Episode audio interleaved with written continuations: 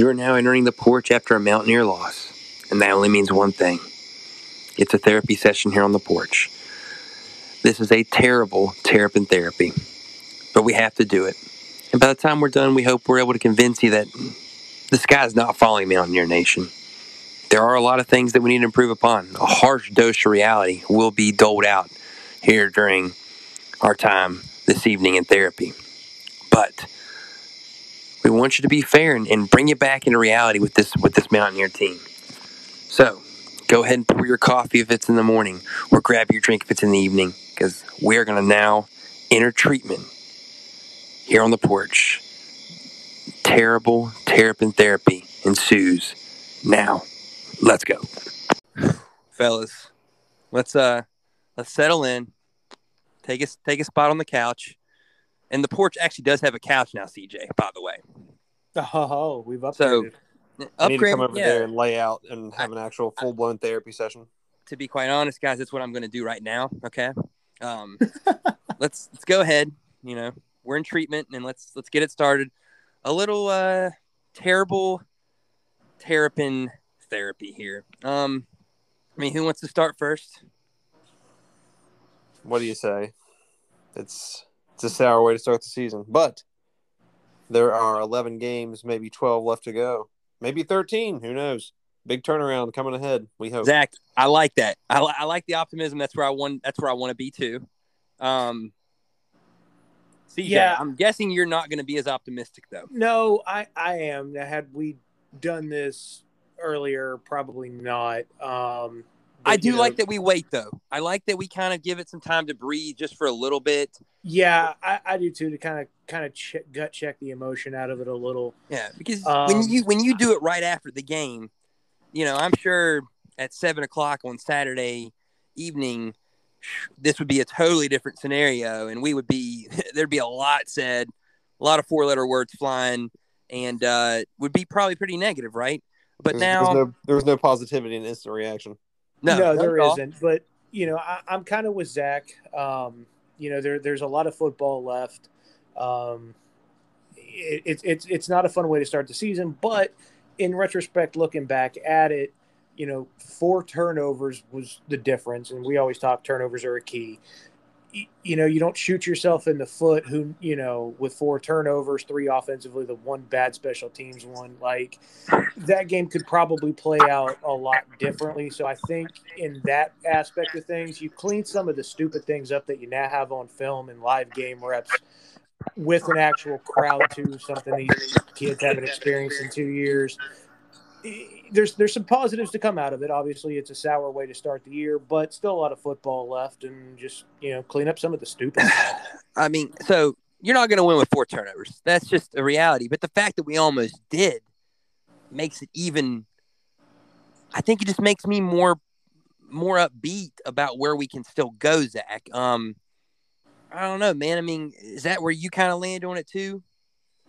Yeah, more or less. I mean, I watched it. I finally was able to watch it again today. You know, what four days later, and that's kind of the way I felt after watching it again. I was still pissed off watching it a second time because it just sucks losing like that, and you know what's coming, and it still sucks seeing it again.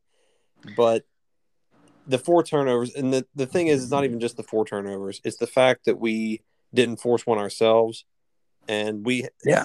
and another thing I was going to bring up later on, but I'll bring it up now, is missed opportunities and the timeliness or missed untimeliness of our turnovers. Exactly. For one thing, the one turnover that stands out to me that we could have had is that pooch kick in the first quarter, I believe, Yes. that Jarrett had popped right off of his hands. We were right on top of it and knocked it straight out of bounds. That'd have been Yep. huge. That could have made a huge difference. We'd have had the ball inside the red zone right Zach, there. That's a great point to start. Let's just start off there because really, if you think about this game and the way it went down, early drive for Maryland, got a big play. We're able to stop him, hold him to a field goal. We come out. I would, you guys would probably agree, was our best drive of the game was the opening drive. Yeah, I mean, it was yeah, it was a nice one for sure. It it, was a long one, not time two two fifty four, excuse me. Um, but it it was impressive to respond to the first drive that Maryland put together, which they only put three points up on the board, but they nine plays over three and a half minutes almost. It was a good start for them, even just get three points. So it was a nice response from the Mountaineers. Well, it, that you know, it's, it's funny because you say like nothing impressive, but if you think about it, you look at it, man. You had a 16 yard pass on your first play, then you had a 14 yard run, incompletion. Okay, whatever. A 20 yard pass, incompletion, eight yard run, third and two. The little dump to Leddie takes it to the house. I mean, you had three plays in that drive. Excuse me, four plays in that drive of essentially plus 15 yards. That's what we're looking for from this offense. And everyone's kind of like, we don't have the explosiveness. Well, that's pretty damn explosive. I would agree to that in a, to a certain extent. And this is another thing I was going to bring up later, but I might as well bring it up now. Hey, Zach, one thing you, I'm gonna tell you one thing real quick. That is your that is your phrase now. I want you to in, ther- in therapy just go ahead and let it out when you need to. Okay, like instead of I'm holding just pinning back, up so much emotion. yeah, don't don't help don't hold it back, man. If you if if it's not chronological, just let it out. All right, just let it out because this is therapy. I'm just right, let and it we're out. here and we're here for out. you, man. Okay. I'm Okay. a, I'm a shoulder to cry on for you, bud. Okay. I, I appreciate that. All right, man. Hopefully, my sure- tears don't short circuit my phone. Um, what I was going to say is, you said that we had some explosive plays, which we did. We had a lot of chunk plays. That's more so what I would call those is chunk plays. But one thing that bothered me, we did not try to push the ball downfield as much as we should have. We threw it down the field. I don't know, you know, deep passes, probably four attempts, maybe.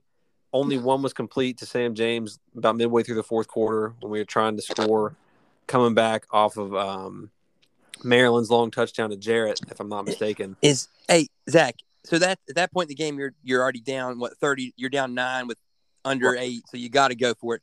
Yeah. You think there's a, it's a situation where we just feel like, all right, we don't want to make the mistake, and they're not giving us that deep ball, so that's why we're going to keep going underneath. I mean, I think that's would be fair to say, right?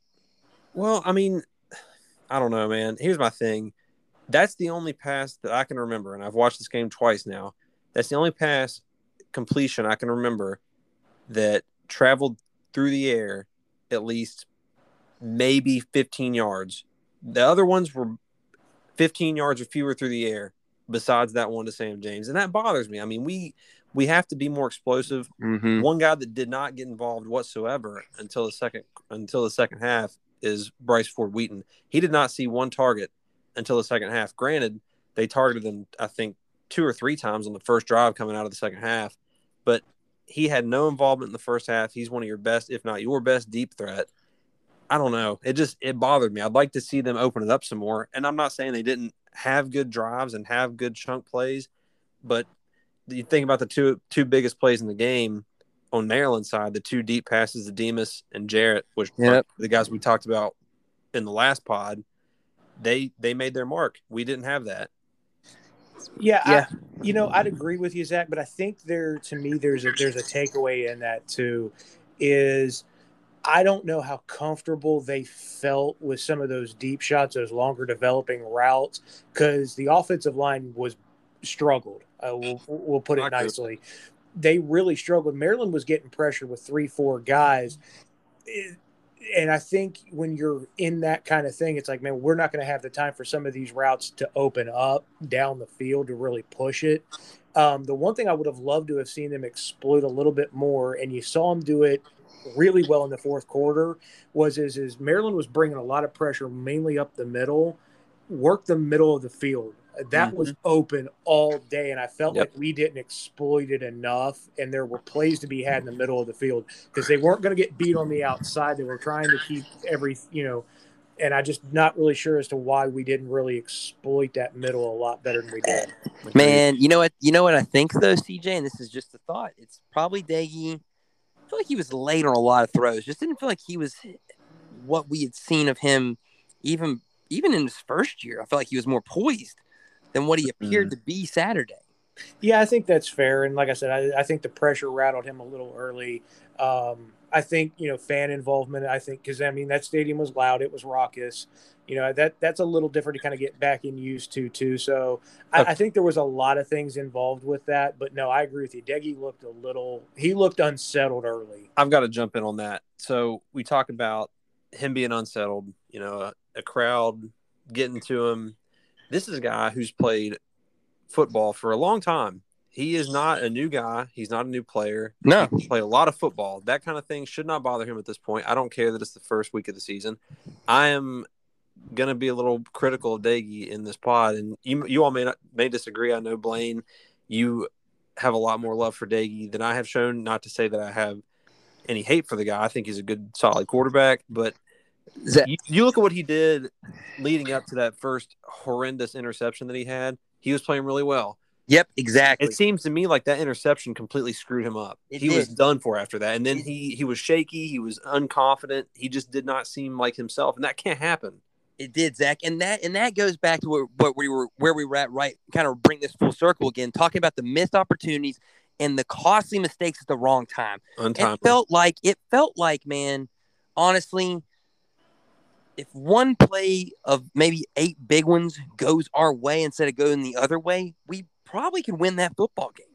and that's what you take out of that game as a positive. You think about all the things that went wrong for WVU, and like you said, you were right there. You had a chance to win at the very end, despite the fact that you know you had the four turnover, turnovers. Maryland had none. Yep. They possessed the ball for quite a long time compared to we what we had nine more minutes, if I'm not mistaken. Yep. Um, we and a lot of that in the wrong time too, Zach. In the Yeah. fourth quarter, that one drive especially.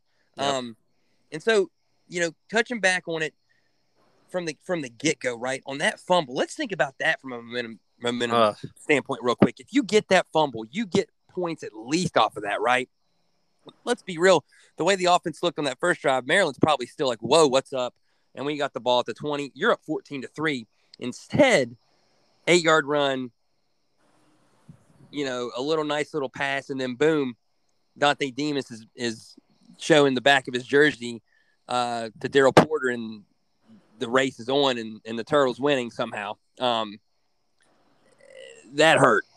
That, That- hurt a lot. that that one hurt um you know and then you, you see on the replay that and that's one of those things that i said you get some mistakes on film that you can clean up. If you really watch that porter's really late getting his hips around and getting out of that back pedal um which i think that's something you see on film you work with. He's a young kid that off- that that's a correctable thing but those are things that hey we get this on film we can show him hey and now we can work on it on the practice field and get it to translate to game day that's one of those And that's And one Demus is a big-time you're like, player, okay, man. That's that's correctable. We're okay. yeah, and Demus is a bit, and you know, he's a he's a big time player. Put a good up and up up and in move on him, and he beat him. Yeah. simple as that. And a good throw by uh by old Teao. Yeah, So- and, uh, and I'm going to go ahead and do this now. Um, I'm going to offer an apology to that kid um, on our pregame when I said I didn't think he was could climb the pocket, didn't think he was all that athletic.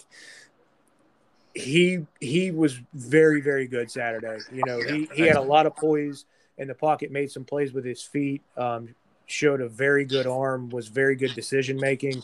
And this Maryland team, I'm going to tell you right now, is better than what they predicted. agreed. Oh, absolutely. That, that- if they wear those jerseys every game at home, they'll be on fire. Ma- That could be the Maryland's going to compete in the Big Ten. I just go ahead and mark that down. This could be the best game that Taulia plays all season, but I highly doubt it. He was extremely good. He made a lot of tough throws, a lot of good throws. I mean, his his deep ball was on the money. He made good decisions in the face of pressure. I mean, he he was impressive. And you could see him getting more confident as the game went on. That's what the great ones do.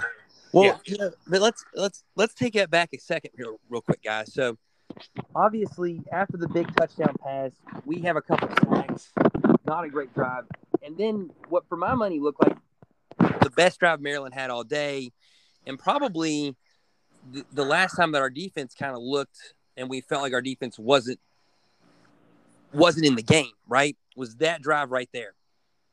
When they go eight plays, seven yards, then you're down ten points 17-7 just like that um I, that that's discouraging and that's probably when i thought Teao was looking like he was really really going to have himself a day um but then after that i think our defense really showed up and, and stood out and, and gave ourselves a chance to win that football game Well, both of these teams showed great preparation, at least to start the game. All the plays they had scripted to start off this game, I mean, they were working for the most part. Both teams were scoring in bunches, you know, putting up a lot of points to start the game out. And after that, like you said, the defense started tightening up. What bothers me a lot, to be honest with you, we scored 21 in the first 18 and a half minutes thereabout, and then three the rest of the game. That cannot happen. Our defense played way too way too good in stretches of that game to only get three points from the offense in the last 40 what 42 minutes can't happen No. No, it can't. Um, simple as that. And Zach, you know, even even before that stretch where we get those points, right? The or right after that, actually, timeout. That's that's that's a good point. Like you said, we had 21 points on the board before that interception that Doege throws. Mhm. Because you think about the defense gets them on downs at midfield. the momentum is completely in your corner Yep. And then everything goes to shit at that point in time. hell in a handbag What kind of bullshit is that? basket yeah With- that was that was a stretch that we could not afford because we we had the momentum on so many different occasions throughout the second quarter you talk about getting the ball back on downs getting them to turn it over on downs i should say then very next play Getting the as you missed said- field goal after the muff punt. Yes. I'm like, okay, can we do I something mean, this hey, time? No. I mean, you, three you and think, you think about this real quick. After Maryland scores that touchdown and take it 17 to 7, the next the next drive, three plays, minus five yards, punt. They Mm. turn it over on downs, seven plays, 16 yards, three and a half minutes, right? Then Doege throws the pick. Then you even get you even get the, the muffed punt. After after you literally got the football back for the defense got it back for you, and then you muff the punt. Then they missed the field goal. Like you said, eight plays to gain one yard, Zach. Took three minutes and 13 seconds. Missed that. Then you have to punt again. Um, let me let me stop you real quick. you even That- hold that them to a drive you just field goal at the end of the half. that drive you just mentioned on the punt, but with a minute left to go in the half. Not only did that happen, not only did we go three and out, not only did we punt. I'm going to harsh on Doege again. We had a third and seven Yep, delay a game. What the delay hell? a game because he tried to call a timeout that we didn't have. You are a starting quarterback in your fifth year, man. You got to know how many timeouts you have, and not only that, the three timeouts that were taken before that were horseshit timeouts. They were horrible mismanagement by the coaching staff, by Doege, whoever. None of that should have happened. He should have had a timeout there, but he didn't, and he should have known it. That can't happen. Zach, you know what's funny is I I'll be quite honest. I couldn't even realize or remember when we when we took the timeouts for him not to be able to take the timeout. Exactly But like he you said. Exactly. Eh, well, no, that's what I'm saying. The mismanagement of it. they weren't good timeouts. It was, and that's unlike a Neal Brown coach football team. Absolutely. And that's one thing that gives me gives me hope because I want to say that this is more of a fluke. This is the only time I've seen this kind of stuff since we've had Neal Brown. There's Some of the Absolutely. Yeah, stuff and that happened in this game that yeah, and was that's on the coaching unusual. staff there, and that's on the coaching staff as far as the timeouts go, but also reminding Doege, hey, we don't have any. If you get in a late clock situation, you just got to go. All right. Uh, yeah, and I mean that's like you said, Zach. That was a terrible drive because you just got all that momentum, and you thought maybe you can make something happen, and you give them the ball back with two minutes, and and Te'o made plays in that in that two minute setting to get them into an opportunity to kick that field goal. Granted, great goal line stand by our defense, Oh yeah. but I mean when he hits Demus to thirty for two passes for forty eight yards, and boom, you're at our inside of our twenty. Um, Yep. that's efficient two minute offense for damn sure. no doubt. Taulia was putting them on dots. He was he was throwing the ball really well, especially when it mattered. Like CJ said, when things were you know getting more into the thick of it, he just got better, and that's what you gotta the have. thick of it. Into the Yeah, thick of it. and it. Into the thick of it. Into the thick of it. Ugh. and there were times, you know, we had talked, you know, in the pregame about, you know, how long does it take, you know, the secondary to kind of to gel and to get together, and you saw some times where it kind of reared its and head. it did, and it did in the second half too. CJ, Yeah, the one the one play they got on us the entire second half. Complete And misma- unfortunate- miscommunication. Feeling good. You're up 21-20. You've taken their best shot. Essentially, you've given up two big big plays. You missed the field goal. You hold them to a to a, a goal line stand field goal. I'm feeling like we're going to come out in the second half and ground and pound them like we've done in the past and kind of what I thought the identity of this team would be, but that did not happen. I mean, what did you guys think though heading in, heading into halftime up one? What what were y'all's thoughts? I was pretty relaxed. I, I was kind of relaxed, but a little nervous, um, mainly because out of everything that I was like, okay, there's some stuff that's that's cleanable adjustment wise. The one thing you can adjust at halftime is just pure attitude of wanting to block, and we were getting so dominated at the point of attack, mm-hmm. you know, on the offensive line that it was kind of one of those things like then there's not really a whole lot of adjustments you can make. That's just guys wanting to be meaner and nastier and um, that that's what concerned me going into halftime was just how badly we were getting beat it beat on the line. And I'll say one thing too about the line. The one spot that from what I can tell, and you all may have seen something different, but the one spot, the one area that I saw kept getting exploited was the right side. And that was one question mark, one of the oars on the depth chart that you saw coming in with Parker Moore and Wyatt Milum, the freshman at right tackle. They were getting blown up more often than anybody, and Doege was feeling the brunt of it.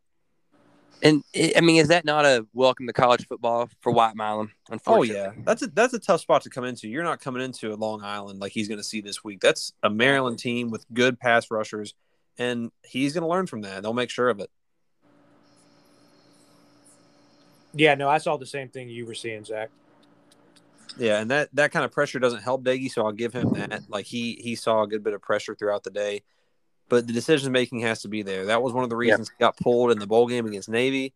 Or, I'm sorry, against Army. Can't keep my service. Go Navy, straight. beat Army. so that was one of the reasons he got pulled during the bowl game, and it kind of came to pass in way too many spots in this game. And I don't know. We'll we'll save that for later. I have a different yeah. discussion. Yeah, I mean, I I think you're right though. I think um, I did it again. The, the well, the pressure the pressure though when it gets to Doege, it's different, right? And I think that's something that we're going to have to continue to see how that evolves because if the pocket presence doesn't get much better, you, we talk about the, the interception he throws trying to hit Banks on a terrible throw. Awful you know, and I don't know only, what not only the throw, but who you throwing it to. You're throwing it exactly. to DJ Banks, who has how many receptions in his career? Well, and it's not even that. I mean, even if the guy's going up to get it, throw the ball to where he's going to have to make a great catch on the out of bounds, or nobody's catching that. Exactly. And he threw it, and he threw it late, and it was. I mean, a safety's playing center field sees that all day. Come on now. I mean, yep. the other one that's a totally different story. So let's get to the second half, right? I mean, we start off second half. Our first drive, unimpressive. Um, didn't do a whole lot at all. Um, oh, by the way, though, guys, I and, and, we'll I guess we'll get to it, but we kind of failed to mention Winston Wright's electric return to put us in that great, great uh, position to score that one touchdown before the half.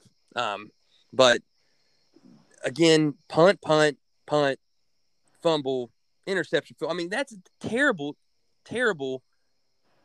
That's terrible. Terrible, uh, looking looking drive chart in the second half offensively. Yeah, not one drive of ours went longer than 20 yards until the interception that Doege threw in the corner of the end zone. Yeah, and that wasn't much longer than 20, Zach, at that. Exactly. And that one, that's not, that one's not on Doege. Um, that's a horrible play design there. If you're going to run that, you have got to get Winston Wright on the other side of that formation. Not only uh, that, I thought it was odd that instead of and I'll uh, say this Ford too, Wheaton doing a dig route there yeah, underneath, you, he should have he should have been doing a slant or something to get the defender away from that corner. Well, yeah, you know though, as soon as because as soon as he turns, the corner opens and sees it. He doesn't have yeah. that much ground to cover, and that's a, that's a heck of a play by the corner to read that and to make that instinctive play. Mm-hmm. That's something that they've covered in film. They've worked on, or the kids' instincts are just that good. The DB but, is beat though we right. beat him on the inside route, but Doege's already thrown the ball to the back, so he because he's beat releases off of that. Right. That's the thing. He should have never been there, guys. Yeah, but the was, throw, but the throw, was he was, play. Yeah, I mean, hell of a play, but he really should have never been there. The throw that Doege makes is probably the correct one. That's really a pre-snap throw I, I kind of want to see a little bit more of an attempt to try and break that up. It seems like he kind of gave up on it when he realized that that was about to be a pick. Now I I mean, could be wrong, but I just I don't know. I, I feel like I there I, I would like to see a little more attempt to try and punch it out than what he gave. I have no. it, it just wasn't quite. It, it wasn't quite enough. He, you know, he obviously doesn't play DB. I understand what you're saying. It just wasn't uh, wasn't meant to be. Hell of a play on the D backs. Uh, No, and I'm D-back part for yeah. sure. Yeah, I'm not saying he probably can. I just I don't know. Maybe give give me a little more fight than just a, a half jump and a and a four year old push maybe. Yeah. But you're right. I mean, he plays wide receiver, not DB. That's not something they really go over a lot. But That's that's interesting. I mean, I hadn't heard it from that perspective yet, CJ, about kind of getting on to James. said I, I love the route. It's just the route combination with the two Mhm. guys on that side of the field. I'm not in love with. Like you can run that between the 20s, and that's there all day. When you're in, when you're on the 10 or the inside there, you've got to make sure that literally he's one on one, and there's no possibility for any other help on that route. and, and and this was brought to my attention and i and this is kind of why i'm i'm intrigued by what you guys have to say about this. I know a lot of people are like why are you not running the football there? Right? Um they you just had the big play to james incompletion. I'm wondering why inside there you're not running the running the rock but the reason they said that was because they felt like when Leddie fumbled in the third quarter that he got a little dinged up do you guys think that might have been why we throwing the ball there inside the red zone? Um, two straight plays in the fourth quarter. It's it's odd that you bring that up because it was it kind of looked like something was going on with him when he came off the field from that fumble, and it was Yep. odd that he fumbled it in the first place because watching it, I even backed it up a third time because I watched it during the game on Saturday, watched Right. it today, and then I saw it. I'm like, what the hell happened? So I backed it up. I still don't know how he fumbled it. It's almost like he dropped it. I don't really know what happened. I don't know if he maybe sustained a minor concussion and they just didn't detect that. I don't know. They looked like they were kind of giving him some examination on the sideline when he came off, but I feel like if he had something too bad going on, he wouldn't have even been out there. Well, decoy. hell, he, he was the only running back that got a snap the whole Yeah. game. I mean, the only reason I'm only reason I'm even thinking that Zach is because they're thinking the decoy possibilities with Leddie out there, and he knows the offense well enough. And I don't think it was a concussion. They said they thought the way he his arms went, kind of when he took that hit, like you said, it was kind of interesting. You watch it three times and see how did he fumble the ball. It was weird. Um, Yeah, I'm Yeah. almost wondering if maybe it's like one of those like stingers in his arm, like you know, if your arm goes dead and you lose feeling in your fingers, Maybe. because it looked funky. Like it was just kind of like he got hit and he just kind of lets go of it. And I'm wondering if maybe he lost feeling in his hands, like in his fingers. Running because running backs will flat tell you if you can't feel with your hand or your fingers, it's over. Um, so I, I think that's probably some of it, um, which may explain too a little bit of the lack of touches. I still feel like he probably should have gotten more, but I mean, if that's the reasoning, then okay, I get that. But also at the same time, time out, time out, time out, time out, time out. I get what you're saying there, but here's the reality of it. And I know everyone's harping on that, Wright? Leddie didn't get a, a touch in the fourth quarter, but he fumbled that one. You had the the the big return by right to the 48, 39 yard pass. Doege throws an incompletion, then the pick. Then they get the big touchdown pass, you know, to Rakim Jarrett when Mahomes caught watching 30 21. That next drive, you're down nine. You have to throw the ball. At that point, And yeah. they did. no, no, no, And, cor- and so that's yeah. why I say you don't get the touches from Leddie. No, and that's probably true. And I think some of it, the other two is, is you look at that before the pick, you got that big drive, you got the big completion. You know, I think Doege's starting to maybe feel it, like you know, find it again, maybe a little bit. And you're kind of like, all right, let's see if we can get him into a rhythm and really get this thing ramped up before this thing's over. Um, I'm, I'm going to speak to the coaching staffs on both ends of that of this uh, this coin. So, credit to Locksley and his crew making adjustments coming out in the second half. mhm. And people talk about adjustments, adjustments, adjustments, but in this case, they made a concert, concise effort, concerted effort to take Leddie out of the game. He had a hundred. Concerted and concise, yards. Zach. yes, both two C's. Yes. They made that effort to get him out of the game, to take him out of the game plan in the second half. He had a hundred total yards on, I believe, thirteen total touches at halftime, three touchdowns. He was the story of the first half. Yep. Second half, seven touches for twelve yards. That's. whew. I mean, that's. That's tough. And, and that's No, why you- we and that's why we went the way we went. and it and it's a it's a shame that we didn't try to scheme him in more because he was making an impact not only running the ball in the first half, but even more so receiving. And we didn't try to feed the ball to him. We didn't try to set up screens. We didn't try to do the same things in the swing pass game like we did in the first half. We we kind of schemed him out ourselves too. Well, I mean, let's I mean, let's kind of let's walk through those terrible drives here real quick to get there. I mean, you had it you had a, an incompletion. Uh, I, I just I don't know, man. Like like CJ said, you're trying to get Doege in rhythm there in the first drive, doesn't happen. Leddie got a 12 yard run, a, a run for no yardage, um, a run for the loss of four yards on the third and eight at the 42. That was a that was a tough look. Yeah. That was a tough that was a tough look in that second drive of the half. Yeah, I mean, why run the ball there? I don't. I mean, I know that we've done that in the past. I know Danny used to do that from time to time. Hell, even Rich Rod did that. I don't like that, especially when you're in their territory. I mean, don't just go for some little BS run play on the third and long. Go for the first down. Don't try to outsmart yourself. Yeah, that was that. That's a trying to outthink the room maneuver there. Yeah. It, it I don't know though, guys. I mean, it is in that in that state in the field, and he is your guy. I, if it works, it's brilliant, right? Yeah, but it didn't. and here we are, True. Co- armchair quarterbacking it. That's true. I mean, so then, so you've had Yeah, to punt it- twice. it- yeah. Zach and I had a couple of those conversations where we were like, "Oh well, we'd have had Doege on the bootleg there," and it's like, "Yeah, that's why we're on a podcast and not on the sidelines." Exactly. True. It's true. I mean, and we're man so- enough to admit it. Yeah. The third punt, right? He gets a little, gets a couple completions to Winston Wright, getting him involved a little bit. You get Leddie for three on a third and one. You're moving a little bit, but then Doege takes the freaking intentional grounding call. Um, Another instance where he's got to be smart. and and he wasn't there at all. Oh, again. It kind of reminded me of the bowl game there, Zach, like you said, in those in certain situations like that. But that's when the pressure's on, right? Like we've got to do a better job in, in pass protection, obviously on that right side. But Doege gets a nice little completion to Esdale, third and five. You don't get it. You're obviously not going to try and run there. If you're at midfield, do you think about it though? Maybe trying to reestablish Leddie, see if you get a nice little chunk or get you even close to where you might go for it. Fourth and maybe three at the 50. I don't know. Although you're not probably because Neal's going to play field position, and it worked out that time as well. Because then you got the ball back at their 43 before the fumble to end the third quarter. Yeah, I don't know. I, I- think Neal played that, you know, kind of the way you you do, especially the way your defense have been playing. I think you kind of just hang your hat on them. And and you know that's kind of I remember vividly last year the Texas Tech game. He kept playing the field position, and it almost worked out for us.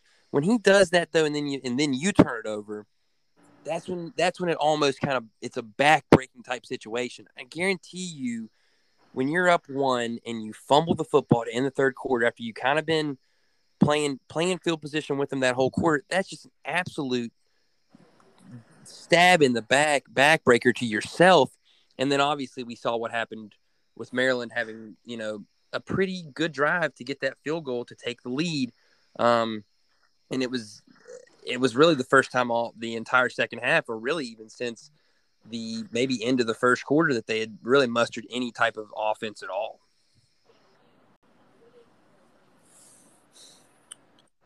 I'm I'm going through something real quick. I was I was looking at something because I I can't stop thinking about how I don't know how much this offense lacks dynamic plays and how it just kind of upsets me. It it really eats me up that we don't make big plays when we should. We have talented we have talented guys. Winston Wright's a guy we need to get more in space. But can you all tell me the last time that we scored over 30 points away from home? Oh, it's back in Dana. It's back in the Dana era. It's back when we had Will Grier for sure. Yep. We hung 41 against Oklahoma State in Stillwater, And That still lost the damn game, Zach. and we lost the game with a chance to maybe make the Big 12 ti- uh, title game. But that's the last time. The Jarret Phantom Doege- fumble, buddy. The Phantom fumble. The Phantom fumble. Jarret Doege has yet to lead an offense to 30 points or more on the road. And even with that, I think we've only scored 30 or more, maybe four times, three or four times since he's been the quarterback. In fairness, Not not all that's Doege. There's And- some Austin Kendall. In there. yeah, I I was going to say, in fairness to him, he he did have two road wins that his freshman or his first year in a Mountaineer uniform. Um, and then last year, that offense wasn't built to do that. And I and granted, though, Zach, like you said, we do need to find a way to get 30 points on the board. That's for sure. Um, it's Well, got mean we're it's not got to gonna win happen. game- It's got to well- happen. We're not going to win games like Georgia, ten to three. Hey, we're we're not that far off though. We won some games last year like Is that. that right? Yeah. No, and I, Ah. you know, yeah, I mean, it is frustrating. And, and here's a question. I haven't been able to find the stat on it. I probably should have kept it as I was watching the game. But it felt like the wide receivers were better this better to start the year. It didn't feel like we had as many drops as we did last we year. We had Maybe two. We had five, five. five drops. How many of those were Sam James? Only one.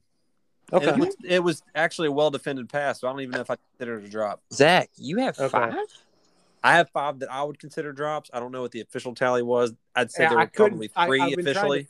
Yeah, I've been trying to find the official tally, and I haven't had any luck finding it. I know. I'll- I know. Bryce Ford Wheaton had one for sure. Wright had one for sure, and I think James had James. the one. I, I had three. As I say, I know James had that one because I texted you and was like, seriously, another one from him already.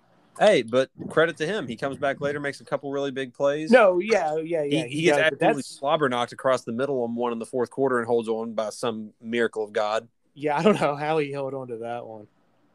That was like an arena football catch. You catch it because you know you're going to get blasted. And you get pinballed. you might as well at least make it worth it. So, so guys, let's.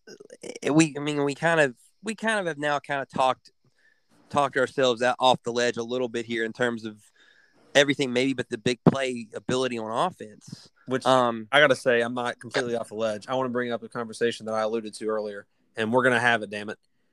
I am not- yeah, on Doege. I'm not. Hey, time out. say- Can we can we can we talk real quick about Winston Wright's ability in the in the kickoff game and how that's either going to make us or it's going to really really hurt us because we had that this game and think about it we only scored 24 points Yeah, we need to talk about it. That's why I said that he needs to get the ball in open op- in the open field more. He is the most bar none dynamic player we have. Yeah, On- he, uh, absolutely he he he's repping that number one jersey well. For sure. I mean hey when you when you take down a Tavon Austin record You've done something. you're doing something special um I hope that he'll continue to get opportunities in the kickoff game too I hope people kick to him um what do we think about the muff punt though I mean obviously at that point in time he did not so you you're having him back out there next week Zach Oh, 100%. I mean, Yeah, you'd that's- be I'm crazy not to. That that's a play that he makes a mistake that he makes, I should say, because he was still flying high off the kick return that he had, thinking that he could pull off some wild BS. He had three guys closing in on him when that punt hit his hands. He should have called a fair catch, and he knows it. Yep, hundred Yeah, percent. And you know what? He didn't go back out there again after that on the punt, No, it was Esdale. And I think that he might get another chance on Saturday for sure. Yeah, I, I think that's one you show him in film and go, hey, Lesson live, learned. live, live, live to see another day there too. And the, eh, but and the one thing you don't want to do, and, and people kind of forget about this about Tavon too, because he was so electric. There were sometimes Tavon didn't make the right play Mhm. on, on on punt returns For or- sure. You know, so you don't want to take his aggressiveness away, but understand situation. Like right there, our defense came up with a huge stop. That's a situation where we're not looking for you to make a big play. Just secure it and let's let let's let's move on. We're not, you know, you don't have to hit the home run every time. Exactly. I'd agree. And Zach, to your point, real quick, we've got to get Wright the ball more, especially in the offensive, in the offense, because they're not going to kick it to him as much. We got to use them in the Tavon plays, get them on screens, do everything we can, because that'll help Doege out a ton. And now we can have that conversation. Damn it, start it up, buddy. I know you want to beat the drum. You beat it first, and then we'll talk about it a little bit more. Okay, so we've we've talked about Doege in the past, you and I, and like I said at the beginning of the podcast, you are more willing to you know live with Doege. Don't think he's as bad as some people do, and I don't think he's bad. I don't think he's bad. I just question the ceiling of this offense and thus this football team with, with him. him at the helm because, like we said earlier, this is not an inexperienced guy. He has been a starting quarterback in FBS football and now in Power Five football for a long time. He, if he was going to progress to the level that we hoped that he would, he would have done so by now. I expected to see more in this game than I did.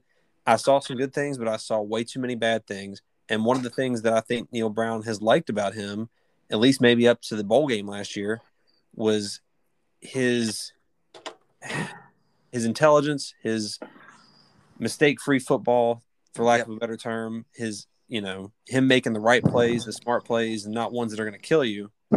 Game managing, essentially. Yeah, he is. He is a damn good game manager, and he's starting to lose that a little bit because he's trying to make plays. Right, and that limits your ceiling. If he's not making plays when he's trying to make plays, and he's making mistakes when his whole mantra is mistake free, that's Yep. not help his cause. And then what burns me up so bad, they run these RPOs way more often than they need to if Doege is a complete non-factor. I was hoping and praying to see him keep it at least once or twice. He didn't keep it once. Hey, He did he scrambled once from a pass scenario. I'll give him that. And he Zach- fell for three yards. He Zach, literally tripped over himself for Zach, three CJ, yards. CJ will tell you this that that is my biggest gripe with the offense. Dude, and you know who's right behind him? Garrett Greene can run the guy damn who can run the damn football. 100%. Exact. But here's the thing, okay? And I think this is what needs to maybe even be looked at, right? Use Garrett Greene in that situation, maybe in the red zone potentially, right? But I don't. I, the only reason I don't like that is because it's predictable. You bring a guy in at quarterback for packages, it's predictable. It And is, I- but I but if he's good at running it throw. though, if he's Okay, if he's I- good at executing it, you know, executing not I would. I would. You know what I'd like to see? I'd like to see us get up by forty against LIU in the first half. Really, just try to put the screws to them. Get pissed off from this first this first week loss, and put Greene out for an entire half, and just see, just see what happens. Hey, Yeah, but touchdown here, West here, Virginia. here- here, here's my thing, and, and I agree with you, Zach. It does get predictable if you bring. You heard them at the goal trains. You heard them trains. Yeah, Let's hear them Saturday again. Come on. Yes, sir. it, it does get predictable, but let let's let's go. Let's let's take the you know Touchdown. the, the, the audience back here a little bit. Florida's first national championship under Urban Meyer. Chris Leak was a quarterback. Tebow came in in those situations, and yeah, it was predictable, but you found creative ways to keep him from going, oh, he's just going to run it up ahead. So I think you can get creative in it to where you can keep it still honest, but get his legs in there to be a factor for it. So I, I don't disagree with you on that. You know who Doege's starting to remind me of at times, though, with his cowboyish play? Uh, Clint Trickett. Grier.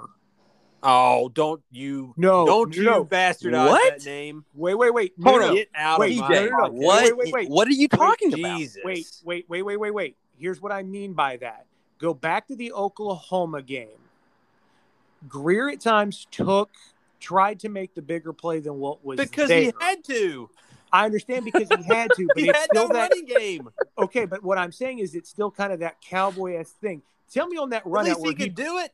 Okay, but okay, you could make the argument that he could, but he got away with some stuff too. That's what I'm saying. Ugh. Is some Hey, I'm not saying real he's quick, in CJ. Will Grier's class. What I'm saying yeah, is, is he's that definitely cowboy. in Grier's class. Correct, but what I'm saying is he has that cowboy esque sometimes to him, where it's like, dude, just live. Like he had the one where he scrambled out and tried to throw it down the sideline, pointing down the line. Just throw the damn thing out of bounds and live for another down there. I agree with that. And I don't know if this is the same one you're talking about. There was a play in the fourth quarter when we were trying to go down and score. I believe it was before, no, it was after we went down by nine. It was 30 to 21 at this point. And it was the drive that we went down. I believe we kicked a field goal. Doege chucked one on third and two off his back foot, fading away. And it went, thankfully, to the point where Winston Wright could try and catch it and kind of knock it down. That was another play like the first interception he threw. Why do that? You have That's- time. You're third and two. Why make a stupid decision like that? And the thing is, I will And I will that's what tell I'm you, saying. Green He's had a trying to tendency to, hit- do that. But He's at trying to hit the home run too much instead of just take what's Hey, there. And that's Can I say what this, meant by that. CJ? A guy who doesn't hit the home run at all should not be swinging for the fence. Amen, brother. He is a singles hitter. Know Yep. you're a singles hitter. Contact hitter. God bless America. Absolutely, Zach. 100% brought it to a baseball analogy to end this discussion on Doege because that's the reality of it. When he tries to be Yeah. a home run hitter, it doesn't work for him. and that's and that's kind of what I meant. Now, 100%. Grier Grier had the possibilities to hit that big play. Grier I- had some and that's- CJ. Probably. right and that's and that's the difference in it but that's what i'm saying where that that's where i start kind of seeing a little bit of that in it is okay stop trying to be stop trying to put up monster numbers I don't know where you're going. there. I don't know what we're At least exactly. when I- Grier would do it, you wouldn't think, oh, F because Grier can do it. Grier has talent. You'd think, let's go. but He's he doesn't. loose. Doege doesn't. Okay, let's be honest about that. Doege is a good game managing quarterback. He's smart. He can make good throws, but he's not a guy who should be trying to make the home run play.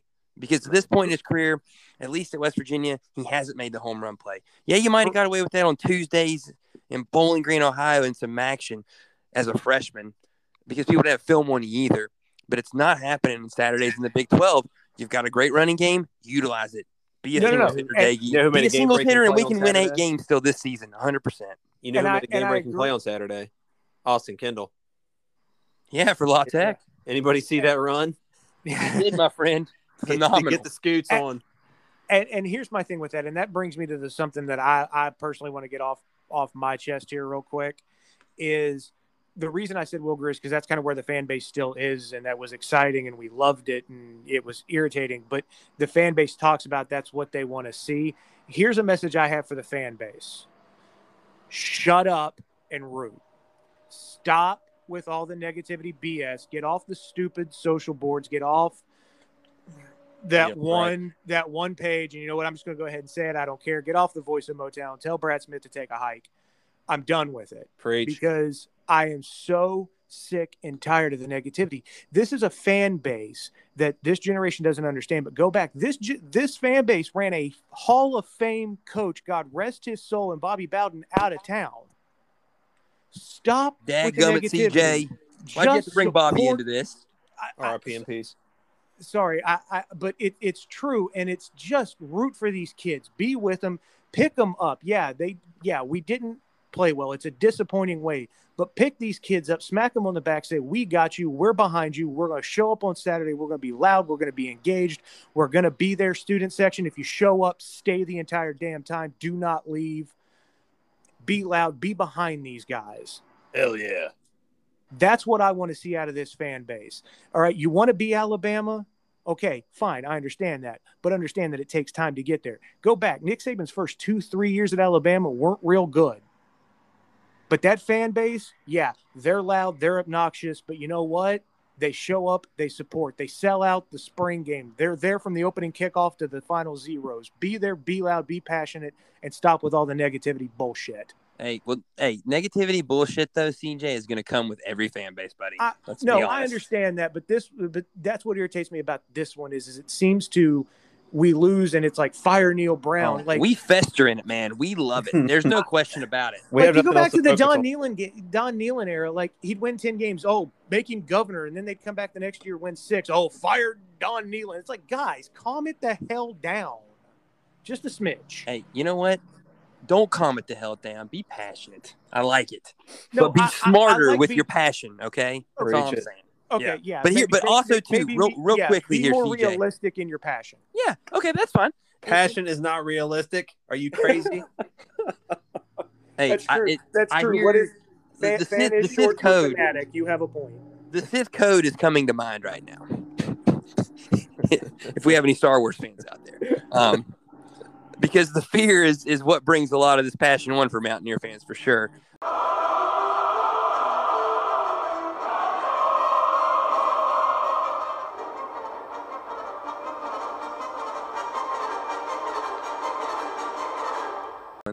People saying the honeymoon's over for Neal. Chill out a minute. Exactly. Let's examine this Yeah. thing here in a couple weeks because let's be quite honest about it. Um, Saturday's going to be a win, and then The and then gets- and then the game that really matters is the 18th with the Birds, man. When the That'll Goblins come to town, when it's the Hokies. Hey, I'll sleep on the Sharks, Zach. Okay, I'm gonna sleep on them. Hey, I'll tell you one thing, and this goes hand in hand with what we started the podcast with as far as overreaction Sunday, that kind of thing. What would have been this podcast if we had done it shortly after the game instead of three, four days later? I was thinking to myself, we went from our predictions, you know, starting off three and zero, going to Norman and getting our first loss, maybe giving them a battle. I'm thinking, oh my God, we could end up one and three. I've since calmed down. Even though Virginia Tech really played impressively in Blacksburg against They UNC, did. That's that's a game that I think should have been circled for Virginia Tech to begin with. And here's why. What came to pass in that game was UNC showing they had lost a ton, which we talked about in the last podcast. Skill They lost a ton of skill position guys. And Virginia Tech, first game back with fans, Blacksburg was going bananas. A Friday night. Friday night under the Mhm. lights. The Sandman was there, baby. And they It was a- they did it. They did Zach, it. you want to talk about a perfect tailgate scenario at six o'clock on a Friday? People right? got off. It took half days. You could even go in in the morning at noon, and and get your work done, be done. And they they were getting they were fired up by the time that ball went there, and then they kept it rolling all day. I mean, Yeah, that they was did a play terrible. great, man. That was a perfect storm for a Tar Heel upset, and that's what happened. And I think, Yeah. I think, Yeah, and you know what else we learned after this They shouldn't have been ranked as high as ten. Like that was probably a stretch. I think that's a lot of Sam Howell love and Mac and and Right. what they had done. That's probably fair. Um, and and a little bit of the uh, curse of uh, good old Blaine Smith. Zach and I were laughing about that. Like it was just not a good weekend for Blaine's favorites.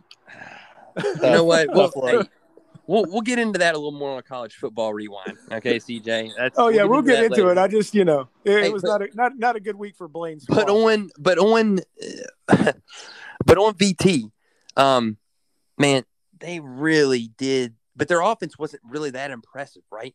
So like that makes me a little excited for that game. Um, now the It'll defense was great, huge difference. Yeah, big time difference. A sea of gold versus you know Lane Stadium. That's going to be a totally different atmosphere.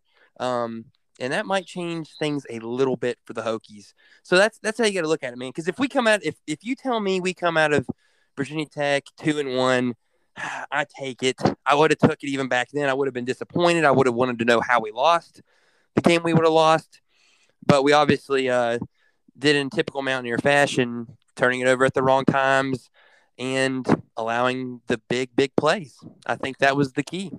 But like was like it was discussed, they're fixable issues. We Yep. honestly did not have a lot of penalties. The defense was extremely impressive in stints. The depth on the back end concerns me, but that's something that hopefully will come. The turnovers, all but one, were extremely fluky. I mean, that Yeah. Fumble that won't happen again, not in that way anyway.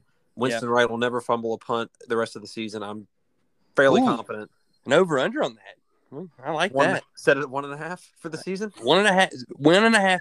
Winston Wright fumbles Keeping it the One- under on punts or just in On- general on punts. on punt. Okay, I'll take that. keeping it the under. So that another fluke. The second interception, I'll even I'll even give as a fluke because that was just a great play, great play by the, the defensive back. So you think about those plays that inevitably led to our demise.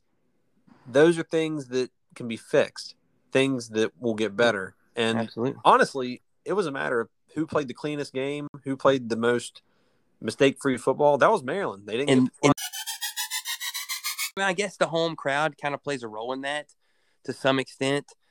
And and you think about it, if we're not down 17-7, if we're up 14-3, if that fumble goes our way on the kickoff, I mean that's huge. or think about it like huge. you go into halftime up 28-20 instead of 21-20 based on one of the countless amounts of times you should have scored in that second quarter that's a different ball game too Yep. or heck, even that at that point in time, you might even have more than that, Zach. mm-hmm. Depending, and that gave the Maryland defense confidence, I think, too. oh yeah and and like we said, we saw what happened. We felt, played the field position game twice in the third quarter, and it was and then finally when our time to cash in, we fumbled, and and then they have the the long marathon drive, which ends up hurting us. I think again once we got our field goal, we weren't able to get off the field that last drive, and they popped us for the big one run that they had because really the rush defense was really really good Saturday. Minus the the big Fleet Davis run at the very end of the game when we had to Exactly. get another stop. Yeah, even with that they only averaged 3.7 yards a carry you take that one away they're out. I take that all day. Yeah, uh, let me let me pitch this question to you too, because let's let, let's say we go into Norman at two and one. Okay, Oh. Did did did what happened with Oklahoma Tulane? Does that change anybody's opinion on us being able to maybe go down there and find a way to sneak one? oh, So- good. Because Okay, it go did me. Zach. Uh, No, Did go ahead. I can't even touch that. Well, here's here's what I want to say. I I did not just- I did not see any of that game. I just saw the final score. Um, in- their their inside the defense was not good, and and their defense was what we've expected out of Oklahoma. It was it was awful. I mean, they came up. I mean, there's three inches there. If that Pratt kid picks up the first down, Yeah. that game probably ends differently. Now that And- Pratt and- kid is and damn Rattler good for Tulane, not- though, buddy. Yeah, and that and Rattler did not like. I came out of that going, okay, you know what? I don't know how he's going to be the number one overall pick because they're it just they're he didn't look good. Zach, That also can be attributed to a week one sleepathon by Oklahoma. They came in probably half asleep Yeah. still. But they were up like 34-3 at the half. Like Hold that on, thing excuse should have been a laugher. time out, time out, time out. What was the score at halftime? They were up like 31 3, 34 3 at the half. Yikes. Ri- Okay, I see. I did not. I'll be. I'll be quite honest, fellas. On that game, I didn't do a whole lot of research or see watch at all the Oklahoma game to know that. Wow. Okay, so makes me CJ, it was thirty. It was it was thirty seven. It was thirty seven to fourteen at Okay. halftime. Yeah. I Um, mean, It was 14 all at the end of the first quarter. Tulane actually scored their first two drives of the game. And then Oklahoma kind of took it over in the second quarter. And then Tulane obviously played well in the second half. Yeah. Oklahoma fell asleep at the wheel after halftime. They could not have given less of a shit. And it almost me burned them. even- Yep. Yeah. It makes me feel even more like, eh, just a week one thing. Now, not to say they're not vulnerable, CJ. I agree with what you're saying. I think that they definitely can be exploited on the right day. But at the same time, you see what happens like that first game of the season. It's just like, eh, we got bigger aspirations. We're not we're not trying to overexert ourselves against Tulane in the first game, you know, especially in a game we have on wraps. Yeah, I mean, I can understand that, but I mean, they still gave up almost 400 yards to Tulane, which I mean, I'm Yeah. not, I'm not speaking ill of Tulane. I mean, that that's a good team, but that's a lot of yards to give up to a team that you, that that thing should have not even been close, especially given the fact that that game got moved to Norman. Tulane's off their normal pattern. Like that game should have not been that close. Yeah, I agree. and I, and I and I'm with you. Maybe it is a is a week one, you know, sleeper, but that one's that that one kind of made me rethink Oklahoma here a little bit. Like, mm, you know what? May maybe they're not as quite as good as we initially thought. Well, hey, maybe they'll sleep on us too, where we, if we're not 3 and 0 for like a 2 and 1 team, uh, that might help us too. So it's. Yeah, like I said, Something to that's kind of wanted to kind of just you know, and I know we'll get into more depth with them as we get closer to that one. But that one just kind of that one kind of perked my ears a little bit watching that one a little bit, going, hmm, you know what? That they might be gettable. did did it did anybody else like in terms of the result Saturday make you think okay that team is one that I think a little more differently about now in the Big 12 after seeing that result? Hmm. Um, I'd say. See, it's tough to say because Iowa State always seems to struggle week one, but It's weird how it seems to happen too. yeah, um, you know, Consistently. yeah, that that one kind of gave me a little bit of ooh, I don't know. Um, Doesn't bother me on them. For some reason yeah, they, they they always seem to do that. Um, I, I was very impressed. Um, honestly, as much as this is going to hurt, um, you know, Texas did a good job of just handling business. I don't think it didn't feel like they really took Louisiana Lafayette for for granted.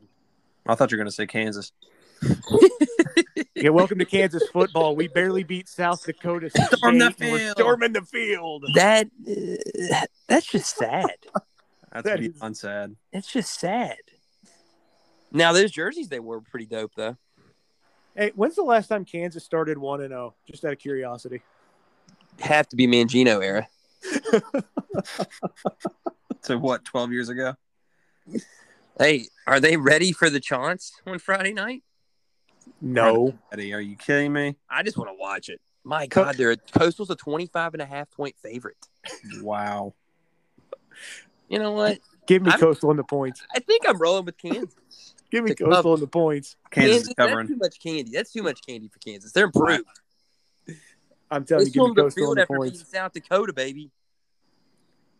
Coastal in the points. I'm just saying it.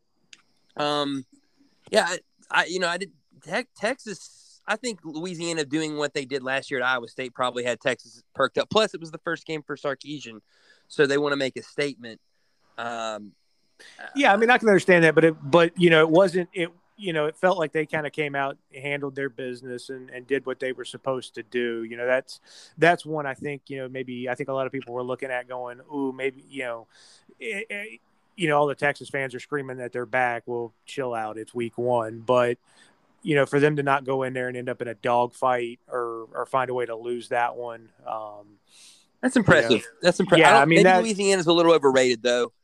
Potentially, that's- and that's possible, but I mean, you know, it, Texas does seem to kind of find ways to to screw those kind of games up. now You, I you want to talk about somebody who's on the Heisman radar after that is Bijan Robinson, which I think a lot of people who really know college football we were expecting that to probably happen, but that dude's a stud.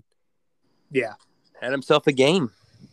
103 yards on the ground, a touchdown. 73 on in the air and a touchdown. Yeah, yeah. I mean, multi-purpose. That's, I. You know, another another team that uh, I was impressed with was Texas Tech. Mm. I know, I know, we've kind of given Houston shit, um, and Dana's shocker hat. Oh, damn, that's classic. I mean, That was classic, great. classic Dana. Uh, classic Dana. But I mean, Tim, but that's a good win for Tech, though. That's a good win. I Yeah. was, I'll also give Kansas State a lot of credit for the Stanford win. Yeah, that's that was going to go to them next too. Yeah, your boy Deuce had a pretty good day. And then other than that, I mean, I think you know Baylor beat the Spavitalls twenty nine to twenty. Texas State on the road there, good win for Baylor. You survived it. Uh, would have been real embarrassing and bad for the league had you not. So move move on. Uh, and then man, Oklahoma State though dogfight with Missouri State. I don't really know what that says.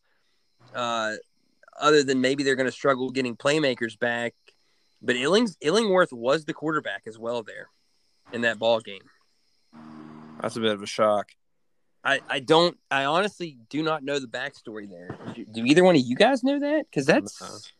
Yeah, I'm. Yeah, I'm not really sure on that one either. Uh, My thing is, is Oh, yeah, okay. that, that, he was that, Sanders was out due to COVID protocols, guys. Uh, that makes Oh, more. okay.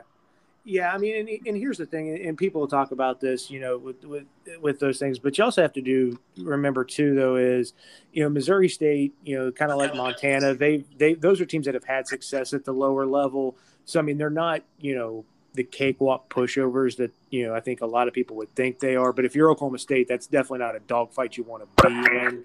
But at the same time, you know, Missouri State's not a you know lower level FCS school. I'll say this. Illing, So- Illingworth Illingworth has won games. I mean, he beat us last year, so they should have expected that. Probably shouldn't have been twenty three to sixteen. By no means, Montana winning that was that was crazy. Um, and FCS Yeah, and- pulling that off. I mean, Montana is a big time program down there. The Grizz play some football for Yeah, sure. I didn't. I hadn't even looked at just to jump back to Kansas State's win real quick. I hadn't even looked at the box score until just now. Talk about playing some softball. Forty-five total plays, thirty-one of them running plays, fourteen pass attempts. That That's is K State model, man. the Uh, Snyder ball. Snyder gets. Doesn't get much more than that, unless you want to get a single-digit uh, Klein Klein ball, single-digit pass attempts. That, that, that, Colin that, that's, Colin. that, dude, that's Navy Army territory right there. No doubt. you know, against Stanford and Shaw, it makes even more sense because they kind of like to do that too, even though they threw more on Saturday than normally they would. But I think that speaks to I mean, Kansas State only allowing seven points. I mean, that's I don't care who that is. That's a good effort. So yeah, maybe uh, I kind of view Kansas State maybe a little bit differently, and it's Stanford. That's a, a respectable win for sure. I hope we gain some respect. We're not going to get it this week. It doesn't really matter. Uh, if if we struggle this week, I, I'm I'm very concerned. Um, but I don't think we'll have any problems, fellas. I think we're all, I think we're therapy back in, man. I, I like we're we, we are maybe therapy back in's not the right term there. I don't know what it would be at this point. We uh, we're feeling a lot more zen than we were three days ago. Yeah, Yeah. I, yeah, I'd agree with that. And that's, you know, some of that's you know time, retrospect back on it, take you know, really kind of pull your emotions out of it, and just look at it, you know, objectively and We, I think that's the perfect word, Zach. We can now be objectively zinned. Like we're we're okay, and and now we're ready to see what we can do with the Hokies. Which, by the way, the Hokies have a little number beside their name now, fellas. Mm. They're 19th. Um, that could be a nice little propeller for the rest of the season if you upset the Hokies at home there. Then you go into Oklahoma and maybe you catch them sleeping, and then shaboing, you back, and October gets real fun. Uh, hey, you know sometimes you gotta you gotta take lumps to kind of learn things, and maybe this team learned a lot of things Saturday. That's the hope. We'll uh we'll see what they come out with, what kind of fire they've got on Saturday. And let's hope that Garrett Greene gets a lot of play and does enough to maybe make himself the starter moving forward. Just saying. hey, if not the starter moving forward, at least let him show enough to where Neal feels comfortable being willing to go to him. I think that's all I really want, Zach. I could live with that. Yeah, I mean, think about it. His two plays in college football at this point, he's gotten two penalties on. Oh, come on now. That's such Uh, a small sample. Don't do I that mean, to me. it is a small sample, but I It mean, is a it is a small sample, and if you go back and watch the spring game, he didn't look real comfortable in the spring game either. our defense is pretty good. I think. Yeah, I, well, and I think that's some of it too. And I think the other thing too is, and I heard somebody bring this up um, today, and that is go back to Rich Rod, right? When Adam Bednarik was starting over Pat White, and a lot of it was is well, Adam was practicing better. That was a lot of what you kept hearing out of the coaching staff was it's just Adam practiced better than Pat did. Maybe it's one of those situations, and I'm not saying that it is, where maybe Greene needs what Pat White did, and that's just to be under the lights and just let his talent shine. Some guys are practice guys, some guys are game guys. I like to be a game guy, Zach. Yeah, and that a game and guy. that and I that think I might think be Doege the, might be a practice guy. Uh, Yeah, I and you know what? Surprised. and that might be the case. And of course, the only way you're going to find you know the only Well, way you we hear- knew Pat you know White what's was funny, Pat though? White was because Pat White got an opportunity. Maybe Greene gets his shot and he does what Pat did, and that's just no, you know grab it by the reins and never turn it over. Neal Brown said this, said, and I heard them say this in the telecast. He Doege prepared better than any quarterback Neal Brown had been around, right? Mm-hmm. I think that makes a lot of sense as to why he continues to be his quarterback. Mm-hmm. It's hard to a make him not. Yeah, right. And, if I'm wondering if maybe that's a little bit of a shot too at Greene and saying, "Hey, you're not putting in the prep time." could, could be a shot at Greene, but I think more or less it just shows what Doege's done in that setting, and that's what Brown continues to see, right? And that's what he saw all off season.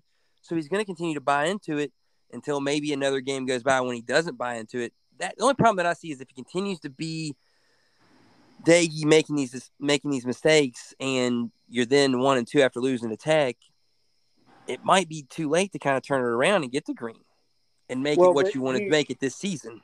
Well, but here and here's going to be the other question too. Let, let's let let's let's go worst case scenario on this, and you come out of that Tech game and you're one and two. Do you really want Greene's first start to be in Norman? I'm okay with it. It depends on what the situation is. If we're one and two, why not? I agree, Zach. yeah, agree. I don't know. I just I feel like that's a tough place to throw a kid. in. Baptism It's by like, fire. Hey, Yeah, uh, but I think in a perfect world, you'd almost rather his first start be at home with the home crowd, not going into a ruckus place like Norman. Yeah, but at the same time, I mean, and this is just completely on speculation. The little bit I've seen of Greene, he kind of just has that I don't give a shit when or where attitude. If they throw him in the fire at Norman, Yeah. I don't think he'd really care. I think that But- would bring the best He out. may- in To see what happens when you get punched in the face is a different story. Right, and, I, I'm not and I'm not disagreeing with that. It was more of one of those kind of just those questions like, would you feel comfortable with it? And for me, as a, if I was in that seat, it's kind of like, mm, I don't know. Yeah, I- I think you'd have to give it. I, I think it gives you more more thought than it's just a pull that. I Think- be some conversation that would have to go into it. Yeah, and given what we know about Neal Brown, I think that you're probably on pace of what he, what kind of mindset he's going to have too. I would imagine. Yeah, whereas you know Doege's been on the road. He started road games. He's won road games. You know, eh, that would be that would be my only hesitation was is do you want to throw that kid into that environment for his first start, or would he rather do it, get him at home and, and let him get that home crowd behind him? Yeah, in a perfect world, I think that'd be good. I think it'd be even better to do it against Virginia Tech, but we will see. Yeah, and and, and the reality of it is football. So you never know what might happen. Greene may have to end up playing in a spot like that because he has to, right? And let's hope he's ready. And that's the only thing that I keep thinking about is if Brown is willing to pull that trigger and, and bring it, take a guy out, right? I mean, he did it with, he did it in the bowl game, uh, Mhm. bringing in Kendall, uh, Yep. you know, benching Doege. So if, if, if he well, I mean, he that, did it with he did it with Kendall to Doege and then Doege back to Kendall. So I mean, he's shown the ability to pull the trigger. Yeah, ab- absolutely. So I mean, I think he could. It could definitely happen uh, again. And if I, that's why Zach, I think you're right about saying I just want to see Greene make him have to at least think about it. Right, flash some brilliance, maybe once or twice there. Make And- it get in the back of Neal's head. And maybe and terrible nightmarish situation, he goes goes out against LIU in the second half and he completely bombs. That is a possibility. Maybe it shows what Brown and then have known all along. Yep, exactly. Already. Well, yeah, and you know what? It's funny because the favorite guy on the team is always the backup quarterback, right? I mean, Exactly. we we talked we trashed old Brad earlier, and we'll continue to do so because the dude's garbage. Um, It's like, bitch, I live in a fucking trash can. But uh, the fact the fact of the matter is, uh, like he kept pushing for Trey Lowe a few years back, right? And we see how Trey Lowe is doing at Southern Miss right now, right? I mean, Exactly. so let's let's chill out. Uh, he brought it. He brought in a kid in in in Kendall last year who showed he's a pretty good player, right? By what he did in with Louisiana Tech Saturday, Mhm. and that's a scary team in Conference USA West now. I'll tell you what. Hey, what what are the chances we see Goose on Saturday? I'd say pretty high. I'd say I- I- zero. I don't know. I, i- i- if it gets out of hand, I could almost get him some reps. I could almost see Ooh. it. Why not? I mean, I think absolutely he gets he gets a little play time uh, potentially in the game Saturday because you can play four games without without burning the red shirt. So Yeah, that's what I'm saying. Give give give him some live game action and, I, and all I, that. I, mean, I 'cause- think every kid that suits up in a Mountaineer rock in a Mountaineer jersey on Saturday has a chance to get in the game. Oh, don't get me wrong. I would love to see what Crowder can do just to get a glimpse, but I honestly think they'd be doing themselves a disservice to not see as much of Garrett Greene as possible just to see. Just to see. That's Well, just hopefully, you can see a little bit of everybody. I agree. yeah. Well, and and the taste. nice thing is how I'm much actually- are you really learning versus Long Island, guys? Let's be honest about that too. You're you're, Game you're reps. Yeah. I mean, it's it's in game reps which are going to matter. You know, Um, hey, but here's the thing though, and we talk about in-game reps, but why is Alabama the best program in college football? Because practice is more difficult than the game sometimes for these fellas down there in Tuscaloosa, and that's what Neal Brown's trying to build here. So let's that our practice should be tougher than what we see Saturday against LIU. Yeah, more fans are in the stands. That's great. That's LIU's like should be like a spring game atmosphere. To Well, be I'm- quite I- honest with you, in I- terms I- of what you learn from it, you don't learn a lot from Saturday. Let's be honest. no, no. But I, I can tell you right now, I'm going to be there loud and proud. So I hear you, CJ. Get after, for all of us. get after it, buddy. Yeah. I mean, hey, it feels good to be back in a college football atmosphere. That's yeah, absolutely. when- that's, when you- that's that's that's what I'm looking forward to. You know, tailgate and get a win, sing country roads with sixty thousand of my closest friends. hey, CJ, you find Hayhurst and you get some chili, buddy. If they At, oh, and, and and definitely some cold fried chicken. cold, hey, cold fried chicken, one of the best tailgate foods there is. Mountaineer Nation, have a good one Saturday. We will uh we'll hopefully be getting ready and and not having a therapy about sharks. If it is, Jaws is coming in on the season and Neal Brown. So I don't that'll need be the that to theme. That'll be the theme song forever. If that I don't happens. need that to happen on my birthday. Can we not? Can we not even think about that? It's it's not gonna happen. It's not gonna happen on your birthday. Zach. That that would not be a therapy session. That would be a suicide hotline type of call.